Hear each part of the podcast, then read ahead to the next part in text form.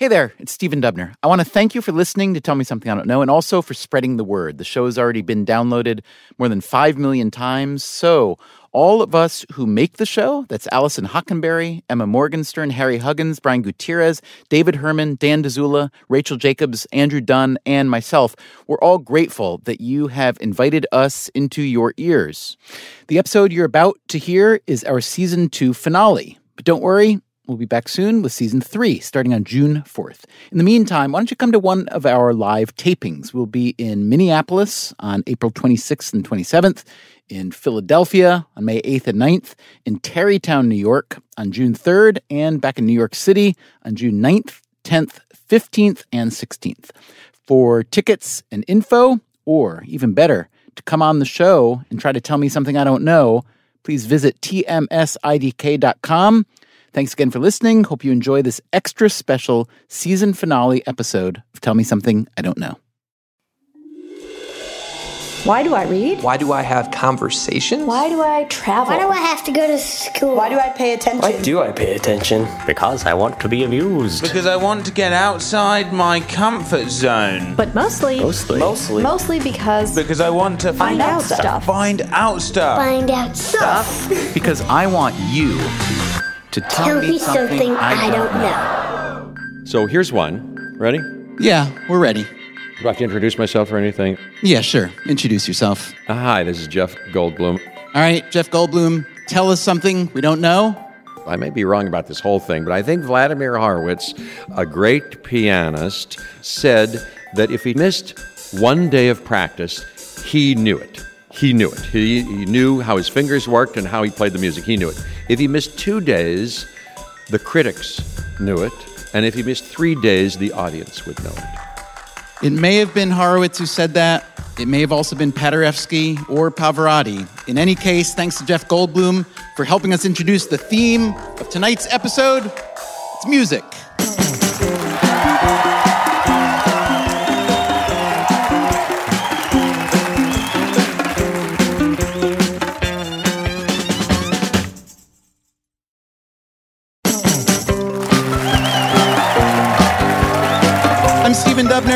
Something I Don't Know is live journalism wrapped in a game show. And tonight we're coming to you from the Skirball Center for the Performing Arts at New York University. To talk about music, we have put together a rock star panel. Would you please welcome the writer and critic David Hajdu, the multi hyphenated performer Faith Salie, and the music business legend Danny Goldberg.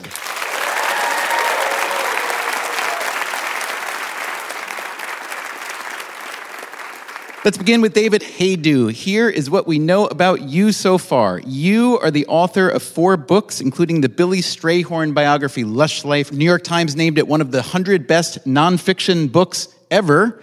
Uh, your most recent book we know is Love for Sale Pop Music in America. We know you are a music critic for The Nation, professor at the Columbia School of Journalism, and that you've written lyrics for the jazz singer Karen Oberlin, who happens to be your wife. So, David Hajdu, delighted to have you here. Tell us something we don't know about you.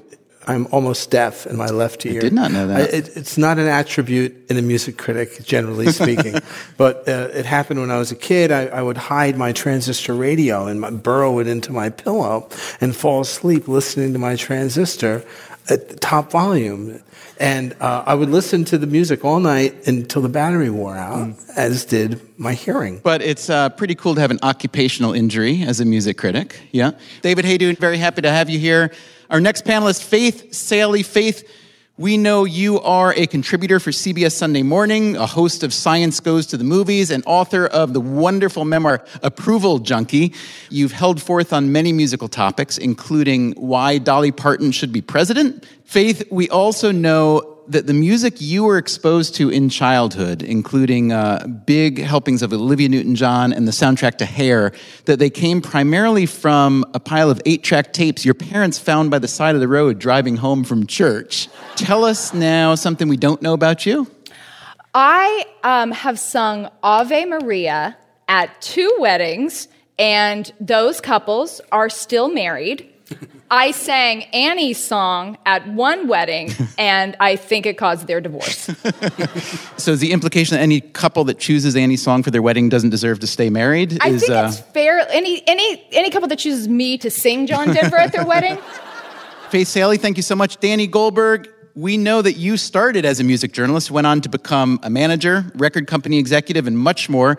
Among the bands you have managed, Nirvana, the Beastie Boys, the Allman Brothers. Among the labels you have run, Mercury, Warner Brothers, and Atlantic. We know you're now president of Gold Village Entertainment and author of the new book In Search of the Lost Chord, 1967, and The Hippie Idea. So, Danny Goldberg, tell us something we don't yet know about you. I think I was one of the pioneers in fake news. Uh, in, uh, in 1973, when I was 22, I became the publicist for Led Zeppelin, who were managed by a very intimidating guy named Peter Grant. And I was terrified of him. And the first show on the tour was they sold out the Atlanta Stadium, which is 50,000 people. And um, afterwards, he said, We have to have somebody say, This is the biggest thing that happened to Atlanta since Gone with the Wind. this was my first day on this assignment. And I called up a journalist and said, um, The mayor of Atlanta, Sam Massell, said that this is the biggest thing to happen to Atlanta since Gone with the Wind. And she said, Really? I said, absolutely. And it ran in England, and uh, the mayor never complained, and uh, I survived as the publicist. So that's how it works. That's how it works, yeah. Danny, Faith, David, so glad all of you are here to play Tell Me Something I Don't Know. Here's how it's going to work guests from the audience will come on stage and tell us their IDKs, their I don't knows. Once you've heard them all, you will pick a winner based on three simple criteria. Number one, did they tell you something you truly did not know? Number two, was it worth knowing? And number three, is it demonstrably true? Now, we usually have a standard issue fact checker to help with that demonstrably true part. But music being music, we thought, what if tonight our fact checkers could be some of the absolute best practitioners of American music? So, would you please welcome to the stage Dan Zanes and friends?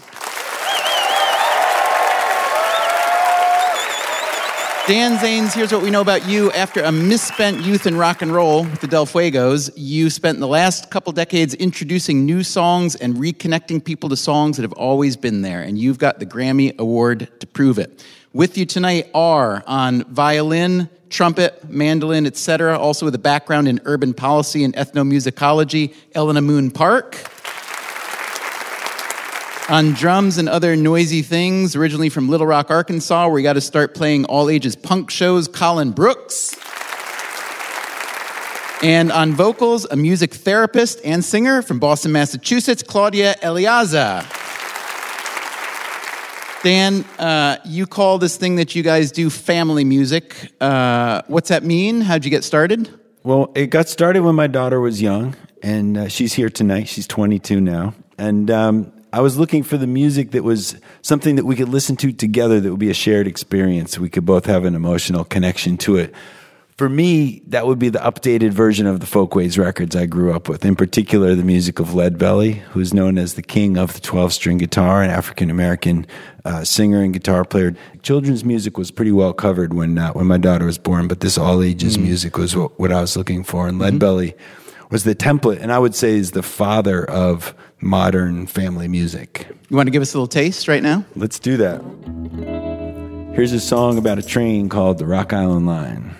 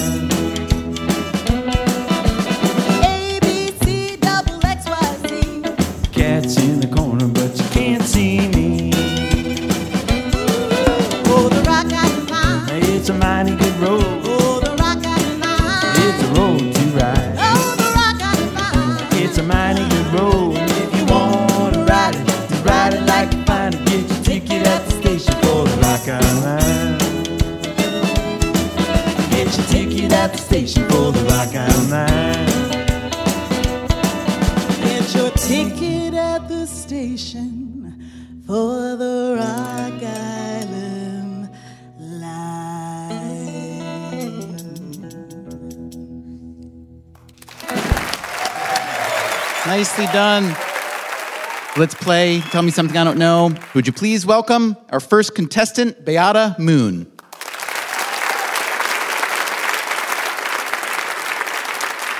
All right, Beata, welcome. Tell us a bit about yourself. Hi, I'm a pianist, composer, and teaching artist. Okay, I am ready. So are our panelists, David Hajdu, Faith Salie, and Danny Goldberg. So, what do you know that's worth knowing that you think we don't know?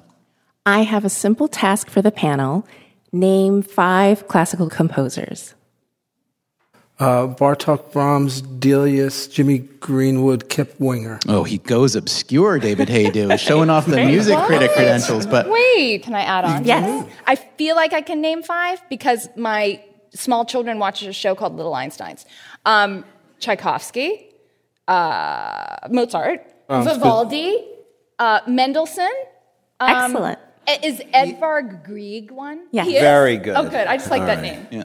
Danny, do you want to? Chopin, Debussy, Liszt, Schubert, and Ornette Coleman. Ah, Nice. nice Excellent. twist. Nice twist. Okay, so all the panelists are capable of naming five classical, in quotes, composers. What's your point? My second question is what do they all have in common? Great wigs. They're composers. Right? composers. They're all men. They're all men. What's up with that?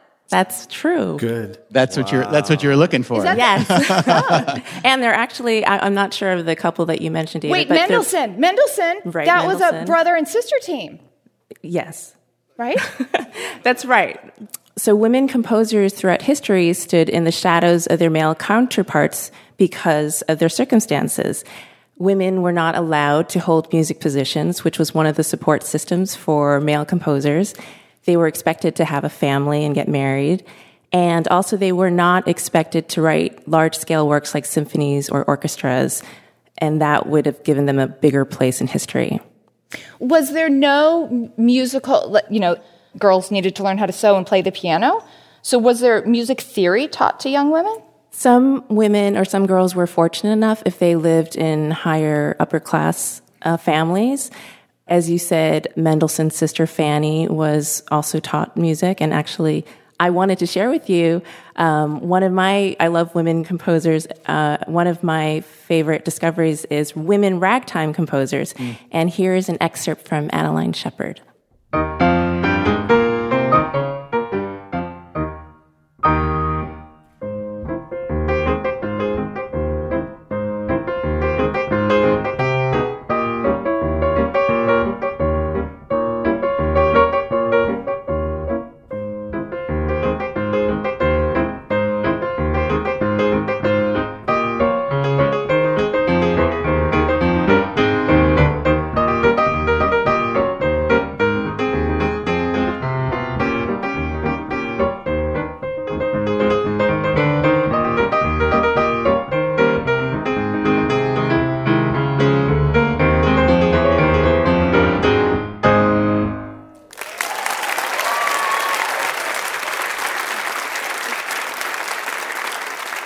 There are many cases where women composers influenced the famous men we know of today.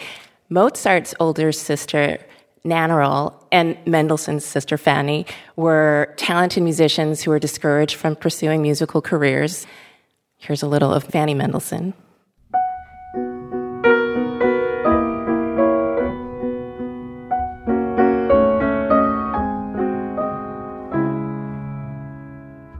And here in the United States, Ruth Crawford Seeger's classical compositions were overlooked for years until 1986 when Matilda Gaume wrote an extensive biography about her.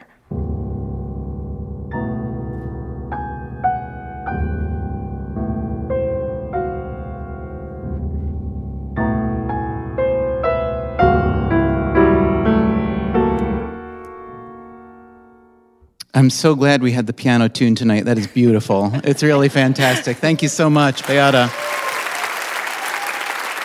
Uh, So, panelists, um, tell me what surprises you or doesn't surprise you, male and female composers through the ages. Well, one thing that uh, comes to mind for me is that it's is the distinction between the way that music was thought of in the domestic realm, in the home, and in the professional realm. Because in the domestic realm, through the 18th, particularly the 19th century and the early 20th century, women were encouraged to make music, and the association with femininity uh, continued with and stayed with music into the mid 20th century uh, when being musical was thought of as being feminine. Uh, before we finish up with Beata, let's check in with Dan Zanes and friends. Uh, overlooked female composers. Dan, what do you know? Ruth Crawford Seeger, known for her compositions, also wrote the book that was the cornerstone. It's the cornerstone literature, and it's called American Folk Songs for Children. Her day job was transcribing uh, field recordings at the Library of Congress, and a lot of the songs she thought might be suitable for young folks. And so she would take them into the nursery school where her children, Mike Seeger and Peggy Seeger, were students. Not only is it a songbook, but it's also it's a how-to. The first third of the book basically talks about how folk music functions in the lives of young people. So if there was ever any question about the importance of folk music, singing, participation, freedom, flexibility in music, everything is touched on in there. So this song that we're about to play is from that, and it's one of our, I guess you'd say, greatest hits, called "All Around the Kitchen."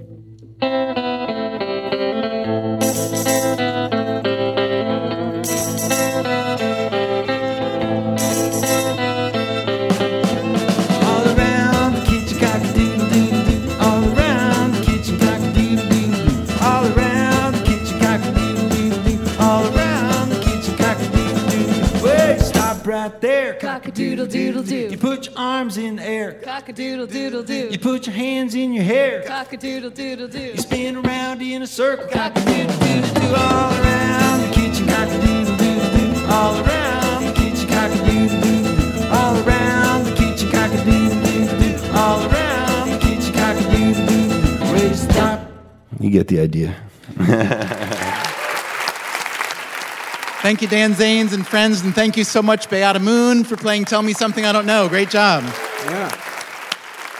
Would you please welcome our next contestant, Derek Thompson?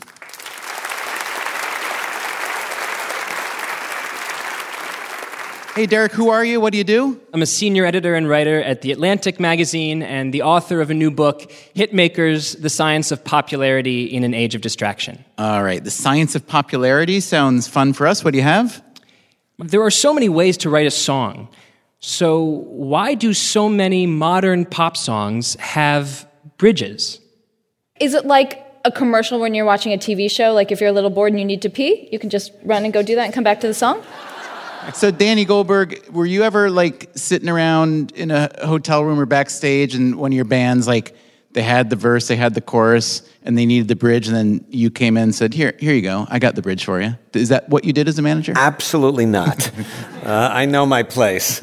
My place is to say, "Great bridge." Can we back up a second? Would you please define the bridge?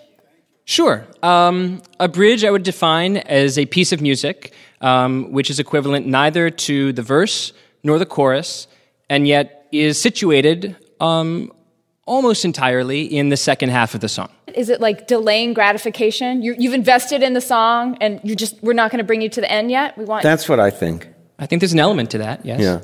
Could you ever have a whole song that's all bridge? No, you could not. Okay, just checking. I'm running through the history of pop music in my head. There was music, there were even bigger hits than there are today in the 19th century. There were songs that sold three, four, five million copies in sheet music. They were played by women around the piano. Then it was when music became professionalized, when the Tin Pan Alley era, that we started to see bridges. So it's something that could add variety, clearly. It could add a new point of view, you know, a shift in point of view. All right, Derek Thompson, why do pop songs have bridges? I think we got really, really close. Um, my answer to this question comes from Ohio State University, a musicologist named David Huron. And he has this experiment that he does uh, with mice, where he'll play a note for a mouse, say a B note, and the mouse will turn its head. And he'll play the B note again, and the mouse will turn its head. And he'll play B, B, B over and over. And eventually the mouse will habituate. It will learn to ignore the stimulus of the B note. But if at that very moment that the mouse is about to habituate to the B note, you instead play a C note, the mouse will turn its head. And it will not only stimulate the mouse, it will also dishabituate the mouse from that B note. So now you can go back to playing the B note to scare the mouse.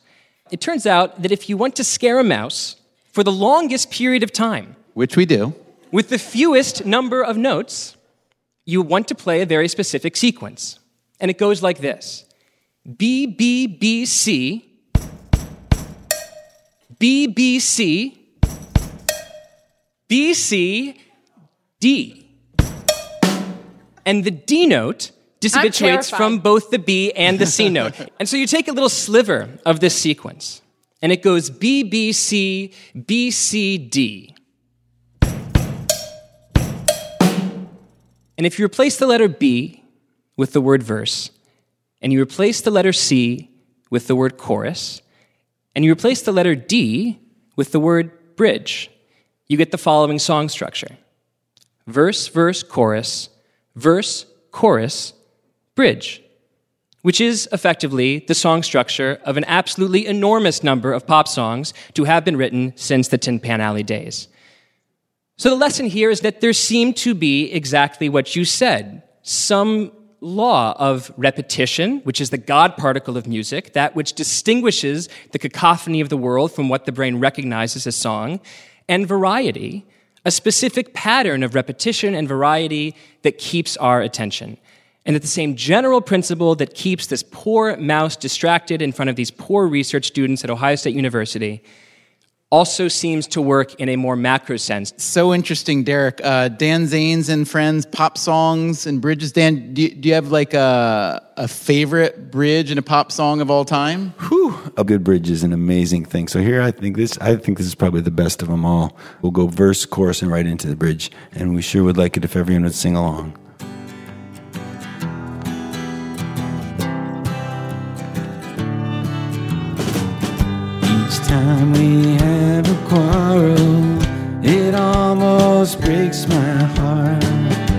Cause I am so afraid that we might have to part. Each night I, This is the chorus. the stars up above. Why must I be a teenager in love? Here's the bridge. I cried a tear. Nobody but you. I would be lonely one if you should say we're through. Back to the verse. But if you want to make me cry, that won't be so hard to do.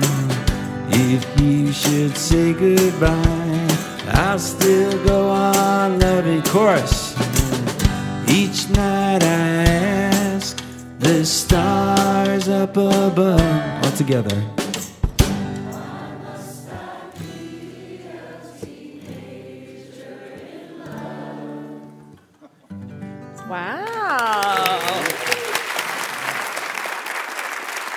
Dan Zanes and friends, nicely done. Derek Thompson, great job. Thank you so much for playing. Very good stuff. Would you please welcome our next contestant, Natalia Paruz.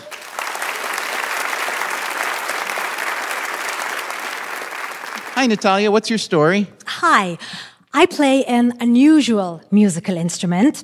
I've played this instrument in many movie soundtracks and anywhere from Carnegie Hall, Lincoln Center, and Madison Square Garden to the New York City subway. Okay. Uh, and is that what you want to tell us about tonight? Is your instrument? Uh, it is the instrument. Okay. My question is what common household object wound up being an instrument in liturgical music in the 19th century? Does liturgical give us a clue? Perhaps. So was it a sacred household object? I mean, we're not talking a bedpan, right? No. Okay. It wasn't sacred, it was just a common household object. Well, objects are more or less common in households in different locations. But if it's ru- rural household, it might be like a construction thing, like uh, hammers, saw, Ah, saw. you got it. Off It the is the bat. saw. well done. Natalia, you're you're trying to tell us you play the saw. I played the saw. How many fingers do you have? I still have all of them. You them. have all right. You have ten fingers. Have you ever cut one? Uh, no, I'm very fortunate and very careful with my saw, but also the saw that I play today has no teeth, thanks to the New York City police. They gave me a ticket saying that the teeth are a weapon, and therefore I cannot play it in a public space. Does a lack of teeth affect your sound? No, the amount of metal in the teeth is so small that fortunately it makes no difference for the sound. Can you tell us though how the saw got to be used in liturgical music? The discovery that a handsaw can make uh, music was made by lumberjacks, perhaps as might be expected. But what is less expected is the turn that the musical saw took about 100 years later from being a folk instrument to being what one might call a liturgical instrument because it was adopted by priests and missionaries to aid in their work. Throughout the second half of the 1800s and into the early 1900s, priests and missionaries, mostly from Europe, could not take much with them. And so musical instruments were an uncommon luxury. But handsaws were essential because they needed to build a church at their destination. And so when it came time for them to teach the locals the melodies of the hymns, they used what they had, the saw, to lead the singing. Now, if you think of the sound of the saw, it lends itself well to the atmosphere that the church wishes to create. It is angelic, spiritual, mesmerizing. It is the closest sound to that of the human voice. Today, churches throughout the world still have the occasional musical saw player playing for Sunday service, myself being one of them. Mm, mm. Does it sound like a theremin? Actually, the theremin sounds like the saw because Okay, historically, sure, yes. when Leon Theremin was inventing his instrument, the saw was at its heyday back then. Aren't there? There are one-string instruments in Asian music also that are The similar to erhu sounds very similar. That's right. I feel like I could play a one-stringed instrument. is that Give is it a it is it difficult to play the saw? It takes a lot of muscles in your left arm. And You're you bending and steel. so you hold the saw as if it were a violin. Well, most saw players play sitting down. You place the handle between your knees, you hold the tip with your left hand if you're right handed, and you hold the bow with your right hand, and you bow it. Now you're actually going to play for us, yes? I would love to. Since we're talking about liturgical music, I would like to play a praise song called Holy Spirit, Living Breath of God.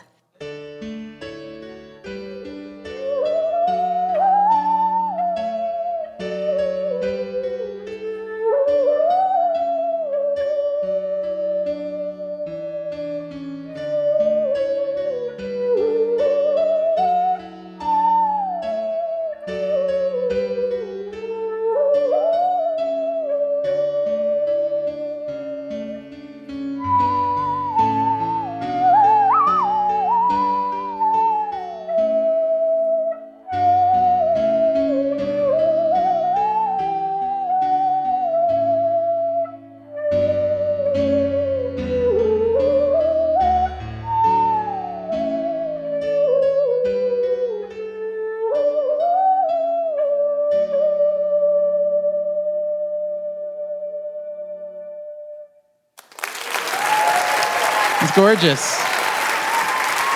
Really nice.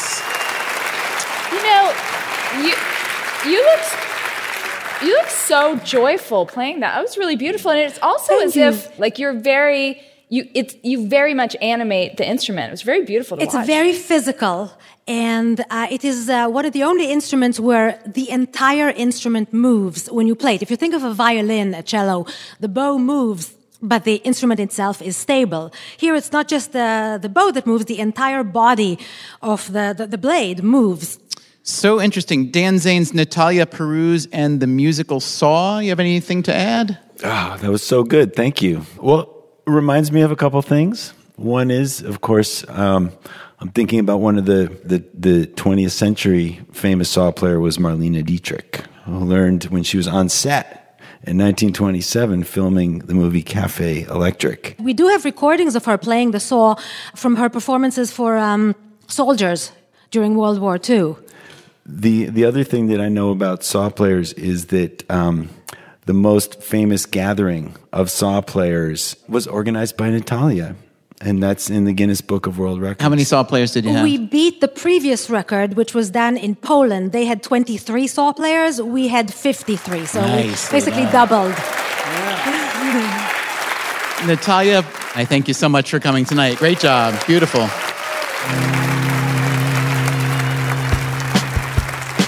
It's time now for a quick break. When we return, more contestants. We will make our panelists tell us or maybe sing us something we don't know. If you'd like to be a contestant on a future show or attend a future show, please visit tmsidk.com. You can follow us on social media at tmsidk underscore show. We will be right back.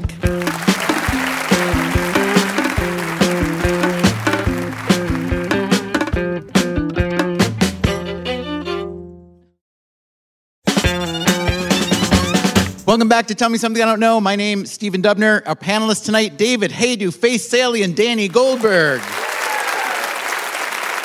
Our fact-checking family band is Dan Zanes and Friends. And tonight's theme, of course, is music. Now, earlier tonight, we asked our live audience here in New York to answer the following question.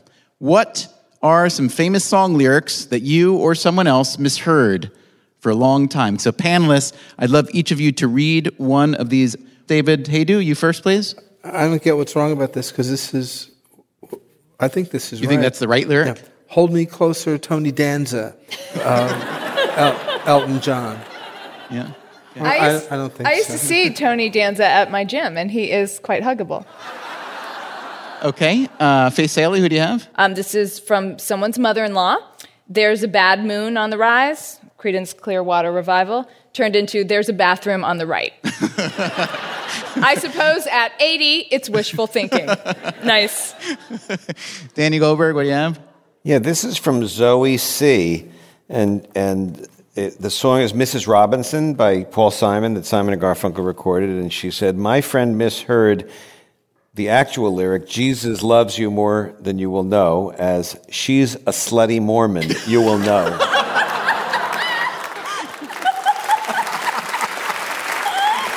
All right, let's get back to our game. Would you please welcome our next contestant, Yosef Sorett. Good evening, Yosef. Uh, where are you from? What do you do? Uh, I'm a professor and author at Columbia University where I teach religion and African American studies. Excellent. What do you have for us tonight?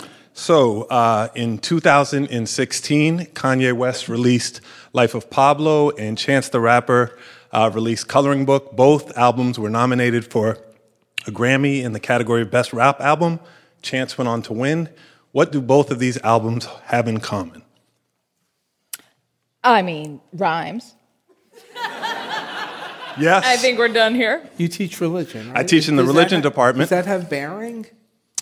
That may be a good hint. That may be a helpful cue. Because I, I was thinking of something else. I, I thought they might not be released on s- CD or not be released in tangible form, in material form. And that is where the big buzz around Chance was. He was the 1st Uh-huh. streaming only artist to Right. be nominated and win a Grammy. But Kanye's Life But of that's Pablo. not what you're looking for. no, Kanye's was not a streaming only. I know very little about Kanye West except Kim Kardashian and he's crazy. Um, does it have to do with the musical content of both albums? That would also be a good move in the right direction. Okay. Do they both mention um, a religious figure? Hmm. I mean, Kanye West thinks he's a religious figure, but a, a legit one. yeah. we're, we're getting, we're getting, we're moving in I the mean, right are, direction. are we talking You are- Jesus Christ uh, imagery? Jesus is part of this story, yes. Do they both quote the Bible? That's getting us closer in the Let's direction of a more guys. specific. Does Islam play a part in this? No, no. Yosef, it sounds like the panelists have put together a lot of little pieces that are going in the right direction. Do you, Sure. want, you want I- to take us all the um, way there? So, both of these albums featured an individual who's arguably the most popular gospel musician of the last two decades, Kirk Franklin. And both in different ways, uh, both of these albums could be considered either by the creators themselves or by audiences and critics as gospel music. Right, so it's not uncommon that uh, African American musicians come out of the church. The idea is typically that they may bring with them the cadences, the rhythms, the emotional effect, but they leave behind the explicitly Christian content, if you will. Saturday Night Live featured Kanye's performance of Ultralight Beam, one of the popular songs on Life of Pablo, backed by a gospel choir with a guest verse by Chance the Rapper. At the end of this performance, he prostrates himself on the floor, and Kirk Franklin comes out, lays hands on him, prays for uh, Kanye West there. So in 2016, Kanye is declaring that Life of Pablo should be uh, received as gospel music, which seems a far cry from where hip hop's origin stories are, right? It's sort of viewed as public enemy number one. We think of Calvin Butts, the pastor of Abyssinian Baptist Church up in Harlem, threatening to steamroll gangster rap, and now we have rappers claiming that their music is gospel. But what about Run DMC? I mean, Reverend, Reverend Run, Run, yes, is, absolutely. is a minister, so it's not the first time that hip hop and Christianity have overlapped. No, there's a long history. In fact, uh, Sylvia Robinson talks about divine inspiration for her decision to market the first crossover, right, Sugar Hill Gang's uh, Rapper's Delight. That there even was a story about God at the center of that first popularization of hip hop, right? So, but to listen to Chance's music, it's undeniable whether or not he claims it to hear him borrowing from the architect of urban praise and worship, Fred Hammond. So it's a blending of Chance's own Christian faith, uh, borrowing from Colorado's evangelical Bible Belt. Joseph, I'm curious, can you tell us how this music is taken in the sphere of the black church? Because I know that in the white evangelical world, there's, uh, particularly in megachurches, uh, the church services are like rock concerts. We can see a broader swath of megachurches, both black and white and various shades in between, that embrace celebrity. We think here in New York City, in fact, of uh, the recent church plant Hillsong that is, you know, sort of described as Coldplay for Christians, right? Where, or hippie Christianity, where there's a hipster aesthetic meets with rock concert. In fact, I took some students to one of their services. You would think we were lining up for a nightclub. So I think there's quite a deal of overlap that is a longer history of popular music, right? The, we think of the story of modern gospel music is of a blues musician baptizing that music in the sacred verse of the black church. So I think Isn't there's a lot there there. a literal church of John Coltrane? There is in San Francisco. Absolutely. Dan Zanes, the continued intermingling of church music, maybe even gospel music and pop music that Yosef's been telling us about. Uh, what's that bring to your mind? This has been so good. We thought we would go over to one of the giants of early gospel music, Charles Tindley, Hmm. who wrote uh, who wrote "Stand by Me," which is not exactly in melody, but certainly in theme was sort of shifted um, into a secular song. So we'll do a little. Uh, we'll do a couple. We'll do a "Stand by Me" sacred into the secular.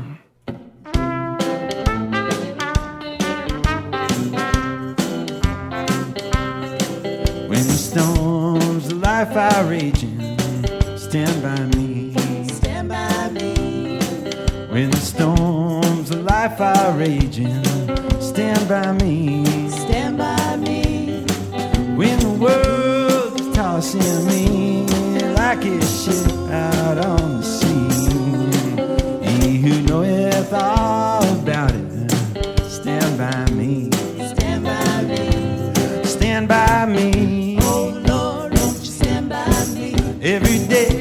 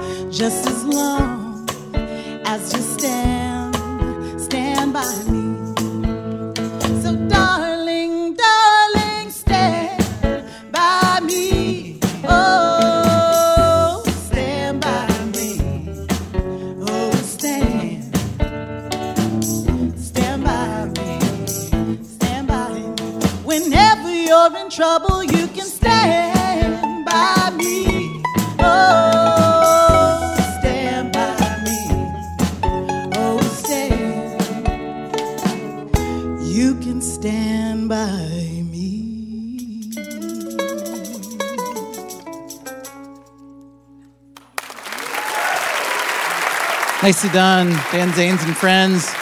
And nicely done, Yosef Sorett. Thank you so much for playing Tell Me Something I Don't Know. Great job. Would you please welcome our final contestant of the evening, Kristen Blunt? Come on up.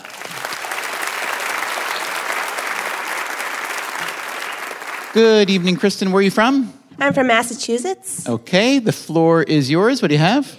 I've been working on the railroad. Fly Me to the Moon and Take Me Out to the Ball Game are some of the songs I use in my line of work. What do I do? Are you the most awesome ballpark organist ever? No, not yet. Are you the most adorable burlesque performer? No, no. I mean, Not you during the could week. be. Okay. Does your audience for these songs give us a massive clue to what you do? Yes. Okay. Is your audience mostly uh, uh, adults? Yes. Are they old adults? Yes. So you're a, a therapist for uh, Alzheimer's patients? Yes. Yeah. Nailed it.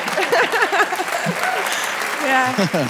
So, music is a way to unlock our memories, right? Correct. Right. So I do music therapy for Alzheimer's and dementia patients. And these are all songs among hundreds that are effective in treating Alzheimer's and dementia. I've worked in elder care now for 11 years and used music nearly in every program.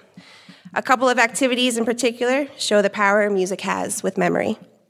For example, during games of Wheel of Fortune, I'll try to get patients to guess letters of the alphabet to fill in the puzzle. They can't think of a single letter. But as soon as I play two or three notes of the song on the piano, they in unison will start singing along, remember every word and every note change.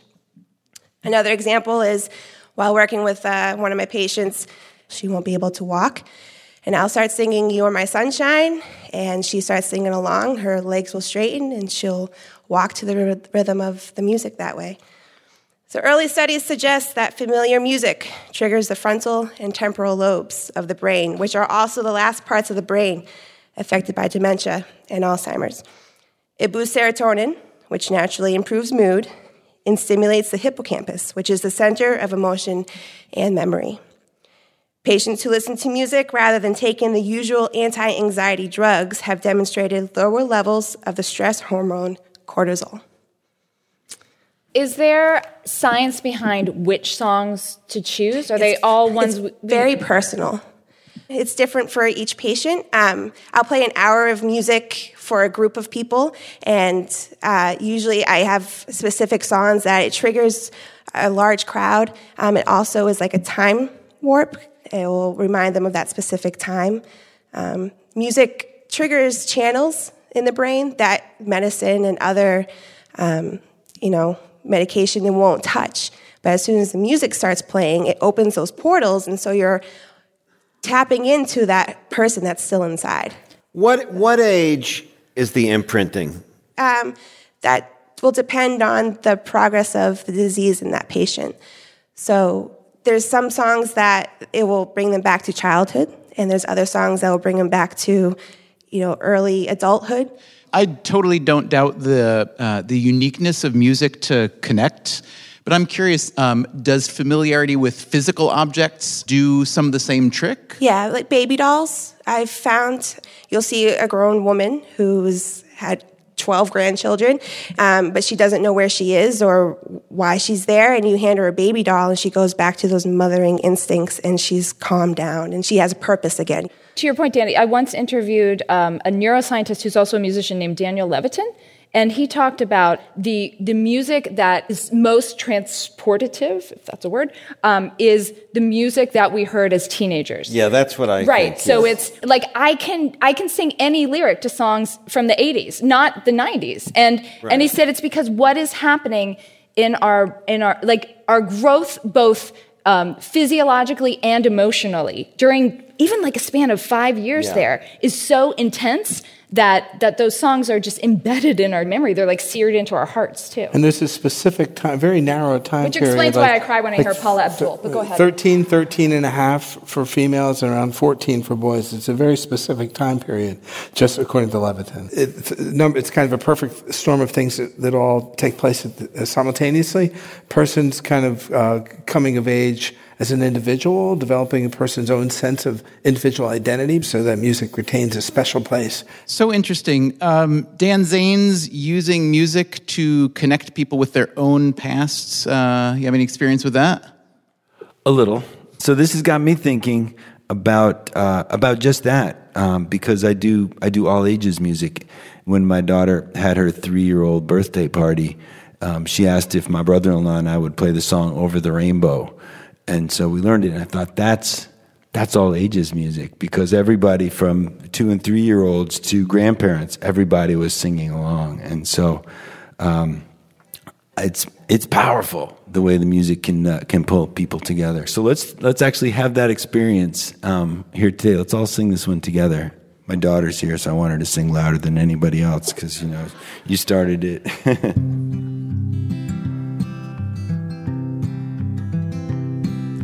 Somewhere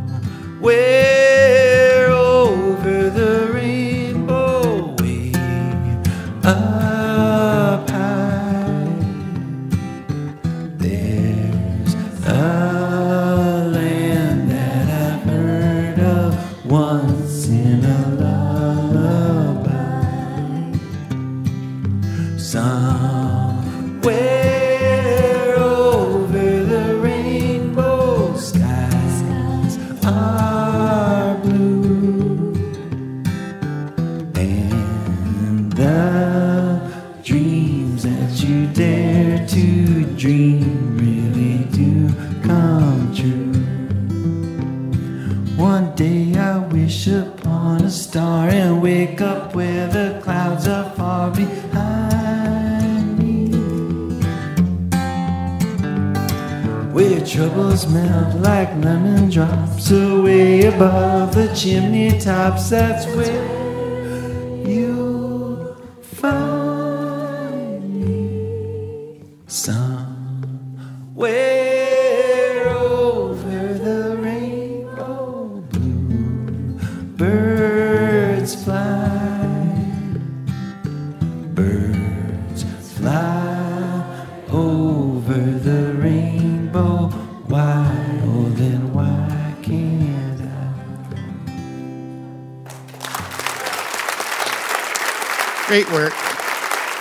Fantastic. Thank you, Dan Zanes, and thank you so much, Kristen Blunt, for playing Tell Me Something I Don't Know. Can we give them all a hand one more time? Great, great work, guys.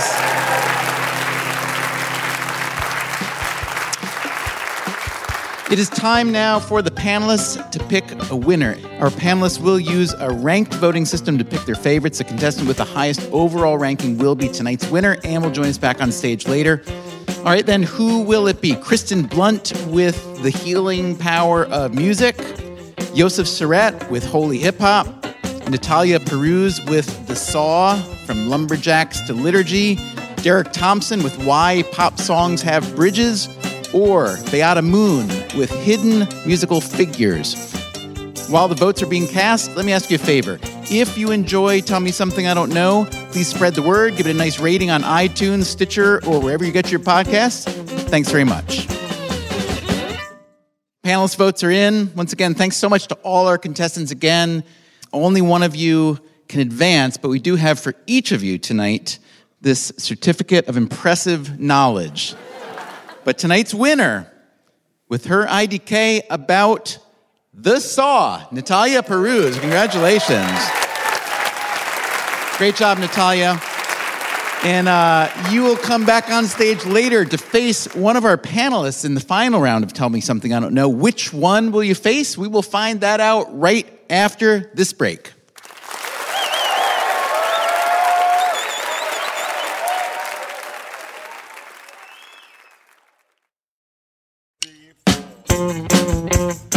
Welcome back. Time now for our panelist round. This is something we've never done before. As we all know, and as we certainly heard tonight, music is really one of the most formative, most resonant things in our life. So we thought what we'd do is we'd ask each of our panelists, David Hajdu, Faith Salie, and Danny Goldberg, we'd ask them, what's the first meaningful song you learned to sing? And then we'll make them sing it for us. so, so, David Hajdu, we'll start with you. Tell us a bit about growing up and, and that first meaningful song. Well, I grew up uh, in New Jersey, and the first song that I learned that I could, felt like was had a special power to me. Uh, this is a little embarrassing. Uh, it's "Hanky Panky" by Tommy James and the Shondells, and it just seemed like the filthiest thing. it was a source of boundless fascination. Uh, to me. So hanky panky. Dan Zanes and friends over here. You think you can uh, work up a little hanky panky for David Hajdu?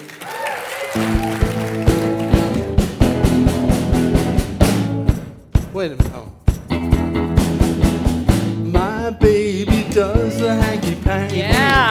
My baby does the hanky panky. My baby does the hanky panky. My baby does the hanky panky. My baby does the hanky panky. Woo! Wow. David Hajdu, ladies and gentlemen. Wow. That was amazing. That was fantastic. How did you remember those lyrics? I didn't. Love that, David Hajdu. Loved that so much. Faith Salie, tell us, uh, you grew up in Atlanta, Georgia. I well, I, I moved there when I was six, so I grew up in uh, a little town outside of Boston before then, and um, and as you all know, my parents found our music by the side of the road, and among the many eight-track tapes that they recovered um, was a John Denver eight-track tape, and one of the first songs I probably was three or four. I remember singing "Country Roads." Oh, and and a nice coda. I'm going to use a musical metaphor. Um, is that my children, who are two and four, recently discovered John Denver. Now, my, my son told me this is a quote my signature song is Rocky Mountain High. So I, I feel like that's like if you can get your kids interested in John Denver at an early age, things are going to go well. I well. think you're a good mom. Yeah. Thank you, thank you. So Dan Zanes and friends, uh, you got some country roads for Faith Salie? I think we, I think we got it. All right, let's hear what you got. Almost heaven, West Virginia, Blue Ridge Mountains,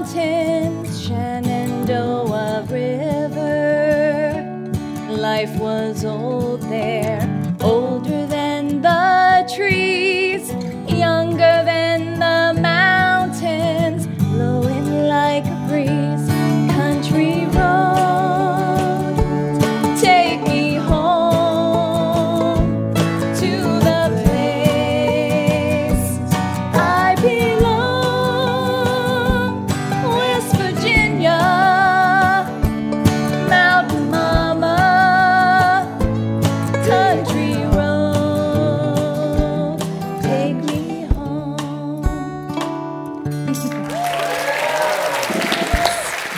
a great voice you have, Faith. Danny Goldberg, what's the song, first meaningful song that you learned to sing?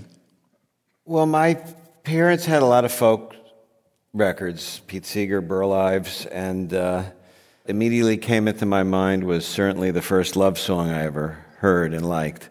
I've never sung anything publicly before, but got to start sometime. That's the and, spirit. Uh, this one is for Karen.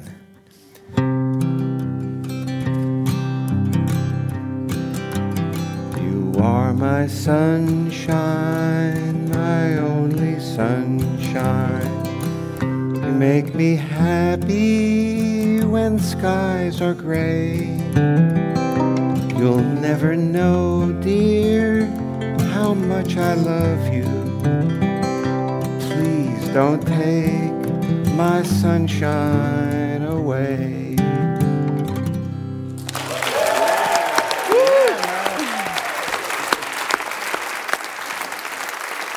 I don't think you should have waited so long to sing, Danny.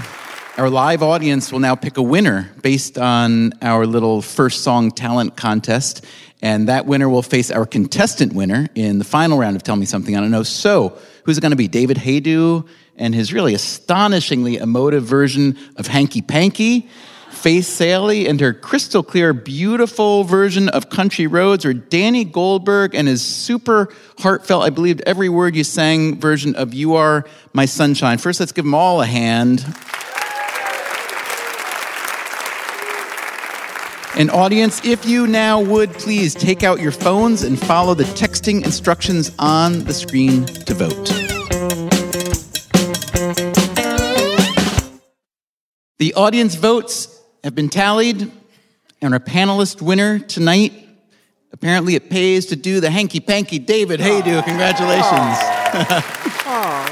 and let's bring up our audience winner, Natalia Paruz, for the final round now of Tell Me Something I Don't Know.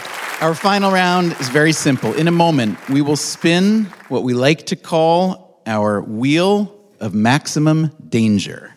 It is a roulette wheel loaded up with topics that are somehow related to tonight's theme music. Whichever topic it lands on, well, Natalia and David, you'll have to tell us something we don't know about that topic. There will be no Googling, no help from the audience, just whatever is rattling around in your own brain. All right, we're going to give the wheel a spin now. David, you want you want Faith to help you, and Dan, and, and Natalia, you want Danny to help you. We can make it a team sport if you want. Yeah, Yeah, right? yeah, yeah. All right. Oh, great. Okay. great, Okay.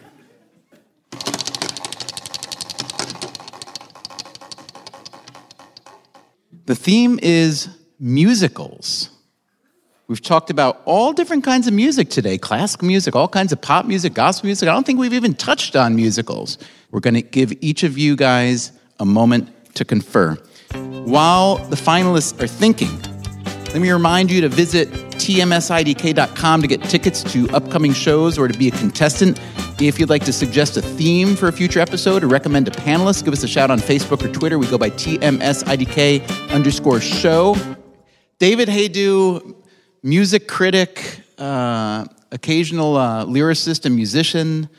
Tell us something we don't know about musicals. In the original uh, script uh, to West Side Story, the opening uh, number took place in a malt shop where the Jets were uh, trading information about comic books. And Stephen Sondheim uh, wrote lyrics for a song that would be all about comic books. And the idea was that that would immediately communicate to the audience that these kids must be idiots and degenerates. It comes from my research for a book I wrote about uh, comics in the 50s called The Ten Cent Plague. Nicely done, David Hajdu. Uh, Natalia Paruz, musicals. What'd you come up with?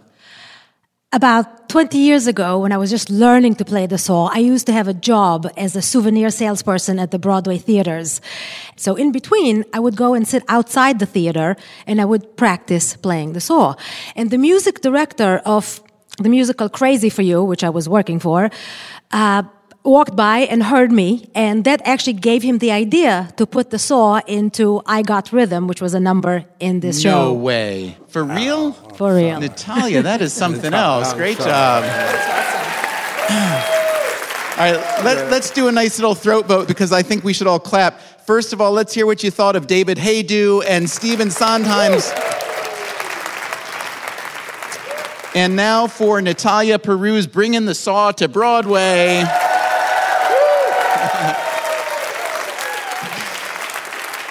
It sounds like tonight's winner is Natalia Paruz. Congratulations. Now, Natalia, what prize could we possibly give you to celebrate this special uh, achievement? Well, uh, for starters, because tonight is a special night, uh, we've got two prizes. Number one, a private lesson on guitar or ukulele, your choice, with the great American musician Dan Zanes.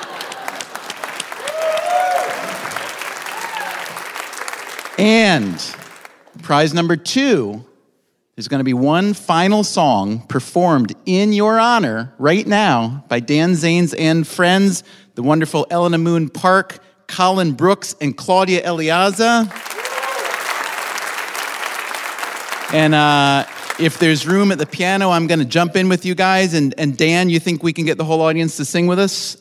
I would love that. And um, I just want to mention that I first met Stephen Dubner before he was Stephen Dubner. He was in a band called The Right Profile in North Carolina. So we were all out there wasting our youth together.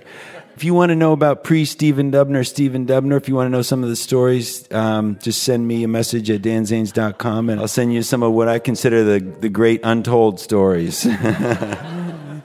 Pre economics, if you will. All right, this is a song everybody knows. This song. This is called "This Little Light of Mine," and we'll do a, a version similar to the Staple Singers version.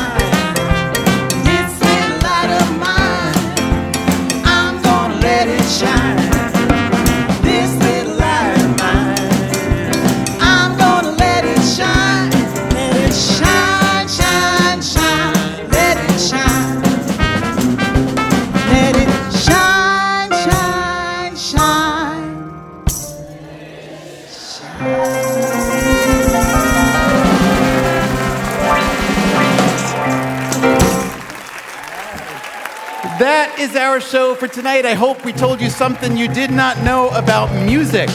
Thanks so much to our panelists, David Hajdu, Faith Salie, and Danny Goldberg. To our brilliant contestants, thanks to Dan Zanes and friends, and thanks especially to you for coming to play Tell Me Something.